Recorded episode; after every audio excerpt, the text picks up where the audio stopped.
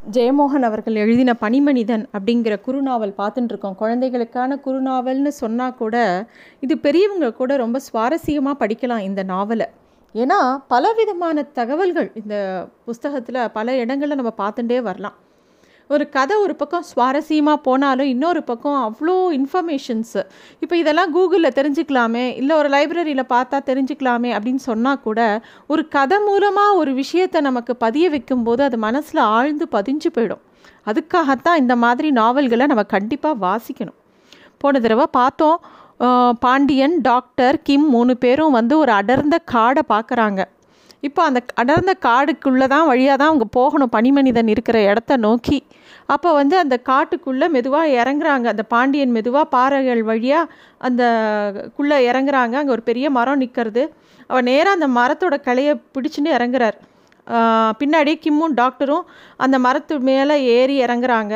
அப்போது அந்த பக்கம் பார்க்கும்போது மரங்கள்லாம் ரொம்ப இன்னும் அடர்த்தியாக பெரிய காடு. அதோட அப்படியே அந்த பிரான்ச்சஸ்லாம் வந்து ரொம்ப திக்காக இருக்குது இப்போ நம்ம ஒரு மரத்தை பார்க்கும்போது அதோட ஸ்டெம் எவ்வளோ திக்காக இருக்கும். அதே மாதிரி பிரான்ச்சஸ் அவ்வளோ திக்காக இருக்குது அதை பார்க்கும்போது பாண்டியனுக்கு ஒரே ஆச்சரியம். பாண்டியன் டாக்டர்கிட்ட சொல்கிறான் இந்த மாதிரி ஒரு காடு இங்கே இருக்கும் நம்மனால கற்பனை கூட பண்ணி பார்க்க முடியலையே. எல்லா அருவிகளும் இதை நோக்கியே வர்றதுனால இந்த இடம் ரொம்ப செழுமையாக இருக்குல்ல? ரொம்ப இயற்கையாகவே எவ்வளோ அழகாக இருக்குல்ல இந்த இடம்? அப்படின்னு ரொம்ப ஆச்சரியமாக சொல்லிகிட்டே இருக்கான்.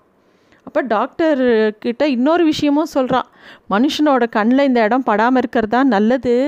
ஏன்னா உடனே முதல்ல ரோடு போடுவாங்க அப்புறம் லாரி விடுவாங்க அப்புறம் இருக்கிற மரத்தெல்லாம் வெட்டின்னு போயிடுவாங்க. இப்படி தான் நம்ம எல்லா காட்டையுமே மனுஷங்க அழிச்சுட்டு இருக்கோம் அப்படின்னு சொல்லி வருத்தப்படுறான் பாண்டியன். டாக்டரும் சொல்கிறான் ஆமாம் மனுஷங்க ரொம்ப சுயநலவாதிகள் தான் ரொம்ப பேராசக்காரங்க தான். காடு அழிய அழிய மண்ணோட வளம் வளம் அப்படியே குறைஞ்சு போயிடும். மழை பெய்யறதும் குறைஞ்சி போயிடும். விவசாயமும் அப்படியே நலிவடைஞ்சு போயிடும். இதெல்லாம் மனுஷனுக்கு புரிய மாட்டேங்கிறது. ஒரு பெரிய பிரச்சனை வரும்போது தான் புரியும். அப்படிங்கிற மாதிரி பேசிகிட்டே இருக்காங்க. திடீர்னு அவங்களுக்குலாம் பசிக்க ஆரம்பிக்கிறது. அப்போது அந்த மரங்களோட கிளையில் கோடி நிறைய பலவிதமான பழங்கள் அப்படியே தொங்குறது. அதை எடுத்து சாப்பிடலாமா? கூடாதான்னு பாண்டியனுக்கும் டாக்டருக்கும் கொஞ்சம் தயக்கமாக இருக்குது ஆனால் கிம் என்ன பண்ணுறான் டக்குன்னு பயப்படவே இல்லை. ஒரு பழத்தை எடுத்து சாப்பிட்டுட்டு இன்னொரு பழத்தை எடுத்து டாக்டர்கிட்டையும் பாண்டியன்ட்டையும் கொடுக்குறான். அப்போ கிம் சொல்கிறான் பிட்சுக்கள் என்ன சொன்னாங்க? இந்த இடத்த தர்மஸ்தலம்னு சொன்னாங்க தானே? அப்போ இங்கே இருக்கிற எல்லா பொருள்களுமே நல்ல விஷயமாக தானே இருக்கணும். இந்த பழமும் அமுதமாக தானே இருக்கணும். எதை வேணாலும் சாப்பிட்லாம். கவலைப்படாமல் சாப்பிடுங்க அப்படின்னு சொல்லிட்டு அவன் பாட்டுக்கு பயப்படவே இல்லை. அவன் சாப்பிட்டதை பார்த்தப்புறம் தான் பாண்டியனுக்கு தைரியம் வந்து பழத்தை சாப்பிட்றான். டாக்டரும் சாப்பிட்றாரு. ரொம்ப இனிப்பாக இருக்குது. ஏதோ ஒரு கேக்கை சாப்பிட்ற மாதிரி இருக்குது மாவுச்சத்து அதிகம் இருக்கிற பழம் போல் இருக்குது அப்படின்னு சொல்லிட்டு சாப்பிட்றாங்க. அப்படியே அந்த மரத்து மேலே இலைகள்லாம் ரொம்ப நெருக்கமாக இருக்குது அதுக்கு நடுவில் நடுவில் கொடிகள் போனதுனால அந்த இலைகள் மேலே மெத்து மெத்துன்னு ஒரு பெரிய கட்டில் மேலே ஒரு மெத்தை போட்ட மாதிரியே இருக்குது கிம் அழகாக காலை விரிச்சுன்னு படுத்துட்டுறான் அது அவன் படுத்துட்டதை பார்த்த உடனே டாக்டரும் பாண்டியனும் தன்னோட சட்டையெல்லாம் கழட்டுறாங்க. ஏன்னா ரொம்ப நாளாக அவங்க அந்த பனி பிரதேசத்தில் வந்ததுனால சட்டையே கழட்டலை. அப்போ அவங்களுக்கு சூரிய ஒளியே அவங்க மேலே படலை.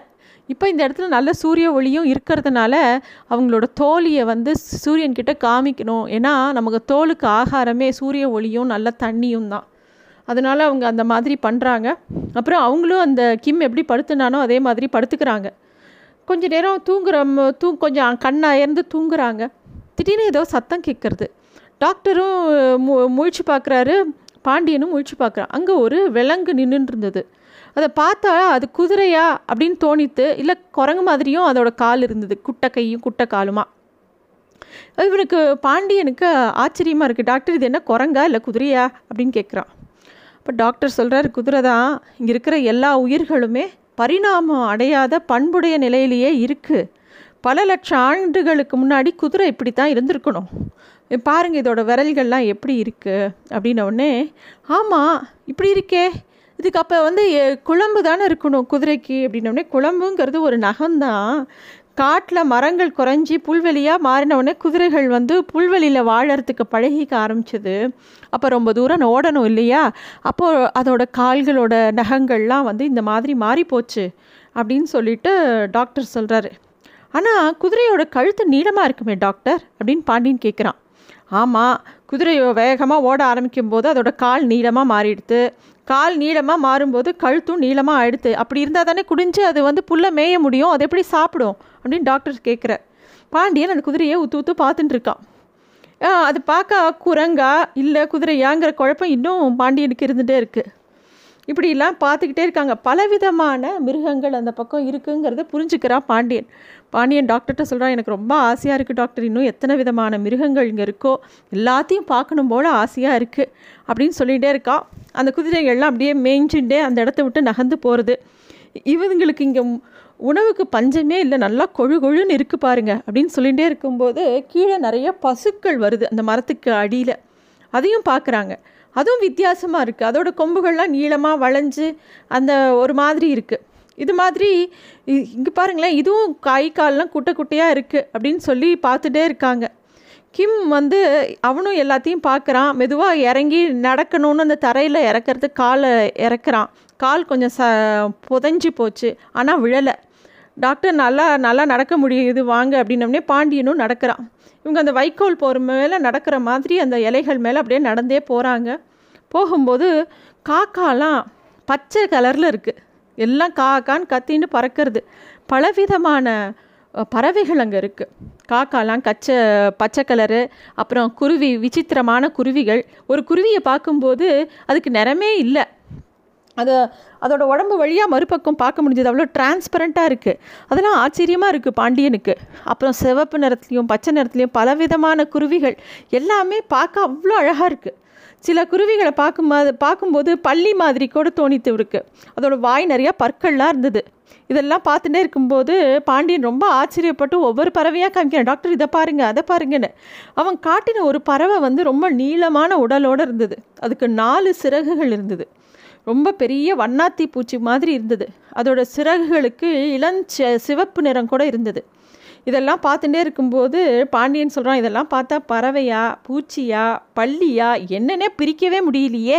அப்படின்னு பாண்டியன் கேட்கும்போது டாக்டர் சொல்கிறாரு இந்த மூணு உயிரினங்களும் ஒன்றோட ஒன்று நெருங்கிய தொடர்புடையது தான் பறவைகளோட எலும்பு கூட்டையும் பள்ளிகளோட எலும்பு கூட்டையும் எடுத்து பார்த்தா வித்தியாசம் ரொம்ப கம்மியாக தான் இருக்கும். பள்ளிகளோட முன்னங்கால்கள் படிப்படியாக அப்படியே அதுதான் சிறகாக மாறி போச்சு. அப்படிங்கும்போது திடீர்னு ஒரு பறவையை பார்க்குறாங்க. அது பார்க்க மீன் மாதிரியே இருக்குது பறக்கிற மீன் மாதிரி இருக்குது அதோ பாருங்கள் பறக்கிற மீன் அப்படின்னு அவன் சொல்கிறான் இப்படியே பார்த்துட்டே இருக்காங்க. பல விந்தையான உயிரினங்களை அவங்க எல்லாரும் சுற்றி சுற்றி பார்க்குறாங்க. அதாவது சிறகு முளைச்ச அணில்கள் அதெல்லாம் பார்க்கும்போது ஆச்சரியமாக இருக்குது ஒரு பள்ளிக்கு பூனம் மாதிரி முகம் இருக்குது அதை பார்க்குறாங்க. ஒரு இடத்துல ஏராளமான நாய்கள் மரங்கள் மேலே துளி துளி விளையாடின்னு இருக்கு. அந்த மாதிரி இப்படி ஒன்று ஒன்றா பார்த்துட்டே போகிறாங்க பெரிய சிலந்தியை பார்க்குறாங்க. அது தன்னோட ரெண்டு முன்னங்கால தேங்காய் மாதிரி காய் ஒன்று அப்படியே பறித்து பறித்து உடச்சி பருக்கி எடுத்து சாப்பிட்றது. இன்னொரு மரத்தில் ஏராளமான மீன்கள் மாதிரி ஏதோ ஒரு இது இருந்தது உயிரினம் இருந்தது.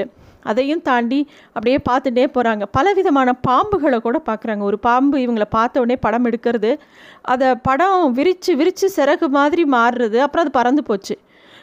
இவங்களுக்கு ரொம்ப ஆச்சரியமாக இருக்குது ஒரு விலங்கை பார்க்கும்போது அவங்களுக்கு பயமாகவும் அதிர்ச்சியாகவும் இருந்தது. அது ஒரு எருமை. ஆனால் அதுக்கு ரெண்டு பக்கங்களும் சேர்ந்து எட்டு கால்கள் இருந்தது. அந்த கால்கள் வந்து முதலையோட கால்கள் மாதிரி குறு குறுகி கூட இருந்தது. அது அது அப்படியே நடந்து போயின்னு இருக்கிறது அதை எல்லாத்தையுமே அவங்க பார்க்குறாங்க. எருமை வந்து உரு உருன்னு உரும்பிச்சு வேற. அதை பார்க்கும்போது கொஞ்சம் பயமாக கூட இவங்களுக்கு இருந்தது. இப்படியே விசித்திரமான பல பிராணிகளை பார்த்தாங்க. ஒரு பெரிய மலைப்பாம்பு. அதுக்கு வந்து அட்டைப்பூச்சி மாதிரி ரெண்டு பக்கமும் நல்ல குட்டி குட்டி கால்கள். அது அப்படியே ஊர்ந்து போச்சு. அதை விட விசித்திரமான ஒன்று என்னென்னா அவங்க பார்த்தது ஒரு பெரிய நண்டு.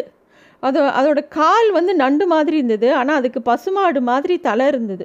அது தலையில் ரெண்டு கொம்பு கூட இருந்தது. பசுமாடு மாதிரி அது அசை போட்டபடியே இவங்களை பார்த்து மா அப்படின்னு கத்திட்டு அப்போ பாண்டியன் வந்து இது கனவா இல்லை நனவானே புரியலையே? அப்படிங்கும்போது கிம் சொல்கிறான் இது புத்தரோட ஓவிய கூடம் இது. விதவிதமாக அவர் வரைஞ்சி பார்க்குறார். அப்படின்னு சொல்லி கிம் சொல்கிறான் பாண்டியனுக்கு எரிச்சலாக வருது. சும்மா வளராத அப்படிங்கிறான். அவன் சொல்கிறது உண்மைதான். இயற்கை பலவிதமான வடிவங்கள் அமைச்சு பார்க்கறது. பரிணாம வளர்ச்சியில் எதெல்லாம் சிறப்பாக இருக்கோ அதெல்லாம் நீடிச்சு இருக்குது சிறப்பாக இல்லாதெல்லாம் அழிஞ்சு போயிடுறது. இதுதான் இயற்கை. இதெல்லாம் கால ஓட்டத்தில் படிப்படியாக அழிஞ்சு போன உயிரினங்கள். அதோட முன்னாடி இதை தான் நம்ம பார்க்குறோம் அப்படின்னு டாக்டர் சொல்கிறார் அப்போ மேலும் விசித்திரமாக ஒரு பிராணியாக அவங்க பார்க்குறாங்க. இப்போது இந்த பறக்கும் விலங்குகள் பற்றி சொன்னோம் இல்லையா? அது ஆப்பிரிக்காவில் இருக்கிற ஒரு வகையான அணில்கள் வந்து பறக்குமா? அது மரங்களுக்கு நடுவில் குதிச்சு குதிச்சு போகுமா? அதோட கால்கள் நல்லா விரிஞ்சிக்குமா? அப்போது ரெண்டு பக்கமும் இருக்கிற ரெண்டு கால்களுக்கு நடுவில் ஒரு தோல் பரப்பு மாதிரி இருக்குமா? இப்போ நம்ம ஃப்ராக்ஸுக்கெலாம் இருக்கும் இல்லையா? அது மாதிரி இருக்குமா? இலங்கையிலையும் கிழக்கிந்திய தீவுகள்லேயும் கஜுவான் அப்படிங்கிற பிராணி இருக்குது அது அணில் மாதிரி தான் இருக்கும். அதுவும் பறக்குமா? இது மாதிரி நிறைய தகவல்கள் இந்த புஸ்தகத்தில் இருக்குது அவங்க எல்லா மூணு பேரும் பார்த்து ஒரு விசித்திரமான பிராணி என்னங்கிறத அடுத்த எபிசோடில் பார்க்கலாம். நன்றி.